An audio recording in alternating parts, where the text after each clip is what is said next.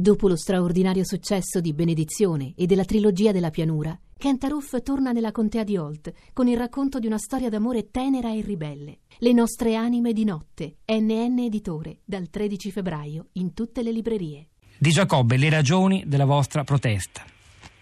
Ma le ragioni della nostra protesta sono semplici. Il, il fatto che eh, oggi eh, al Senato la Landillotta abbia riproposto un emendamento che sostanzialmente eh, riporta indietro le lancette di otto anni, anche se poi quelle lancette con l'uno quadro non sono state mai messe Stiamo parlando di una funzione. senatrice del Partito Democratico che si è fatta carica Stiamo parlando, stiamo parlando di una senatrice del gruppo misto, credo, Gruppo misto, eh, sì, sì, al quindi. di là poi che sia Partito Democratico, che sia Forza Italia, che sia cosa Mm, no. non ci interessa. Il problema vero è questo che la senatrice Lanzillotta si, eh, eh, l'emendamento era stato bocciato dal precedente governo precedente- nel precedente eh, mille proroghe, oggi lo ripropone un'altra volta, lo ripropone e riesce pure tra l'altro a farlo votare. Il problema vero però non è tanto la responsabilità di chi oggi ripropone un emendamento che sostanzialmente è un emendamento che non serve assolutamente a niente se non a creare caos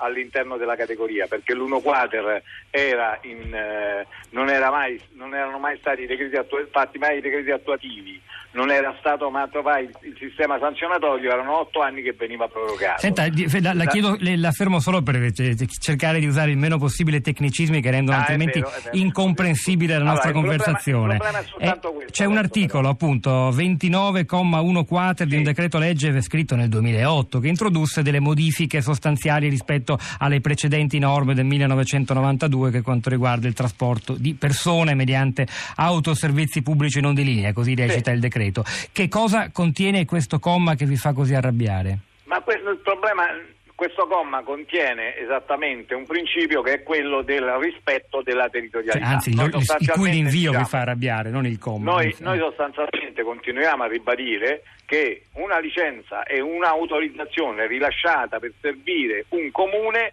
deve essere utilizzata in quel comune perché è stata rilasciata per le esigenze della mobilità dei cittadini di quel comune. Che quella licenza vadi ad operare in altre città, in altri territori è un venir meno al senso di aver rilasciato quella licenza. E oggi ci troviamo con questo che chiamiamo l'abusivismo che deve essere eh, diciamo così combattuto. Ma mi consenta oggi non è più questo il problema perché quello che voi chiamate eh, la tecnologia e quant'altro io dietro le manifestazioni e stamattina continuo a vedere dietro gli incitamenti alla rivolta non vorrei ci fossero proprio queste multinazionali che tentano di entrare nel nostro mercato. E attenzione, quella che voi chiamate eh, innovazione, noi la chiamiamo diversamente, cioè sfruttamento del lavoro altrui. Questi oggi Uber, MyTaxi e quant'altro che vogliono che si stanno introducendo in questo mercato, la domanda è ma che cosa sono?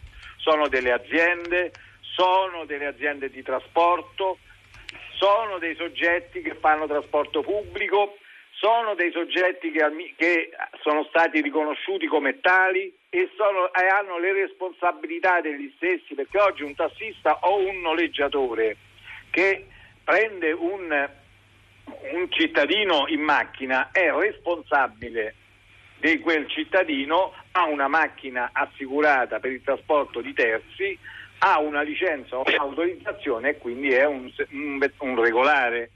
Chi come Uber o MyTaxi o la tecnologia pensa che basti avere una chat per avere a disposizione una macchina, la risposta è semplice, quella macchina e quell'autisti saranno certificati, saranno persone che hanno le condizioni per fare il trasporto pubblico, ecco perché siamo contro diciamo, la tecnologia, perché le nostre app, le nostre centrali oggi sono al passo dei tempi, non avevamo bisogno di MyTaxi o di Uber, le nostre centrali radio pagate e gestite dai tassisti sono allo stesso livello tecnologico. Di Giacobbe, eh, il suo punto di vista è molto chiaro, anche se verrebbe da chiederle, ma guardando a cosa succede oggi nel mondo, non le sembra che schierarsi contro quella modalità alternativa, tecnologica, ma sia un po' come fermare la pioggia con le Ma guardi mani? che io non mi sto schierando contro, io sto soltanto dicendo al governo e ai governi certificatele, normatele queste app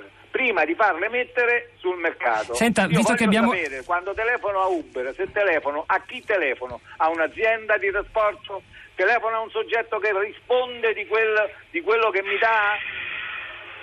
Oppure telefono a un sensale che mi sta soltanto facendo un'intermediazione economica tra me e quello che mi porta, non assumendosi responsabilità su quello che mi porta. Oh, detto questo di, di Giacobbe, il decreto la cui applicazione è stata ulteriormente rinviata scatenando la vostra rabbia, la rabbia dei tassisti di mezza Italia, se non di tutta, in realtà non si riferisce esplicitamente a un'azienda e tantomeno a quella modalità nuova di servizi che neppure inesistevano nel 2008 quando il decreto è stato concepito. Infatti, Sì. eh, infatti, infatti il, il problema, il problema di avere oggi, di riproporre oggi eh, attraverso il eh, mille proroghe mm, il- l'emendamento è sospetto. Cioè io non credo che ci sia soltanto, perché veda io con eh, il signor Ferri, con l'Anitra, abbiamo diverse, eh, una diversità di fondo, no? Lui mi dice, mi dirà che con un'autorizzazione può fare servizio in tutta Italia, io gli dirò a lui no, tu puoi fare servizio soltanto nel comune. Tra me e Ferri però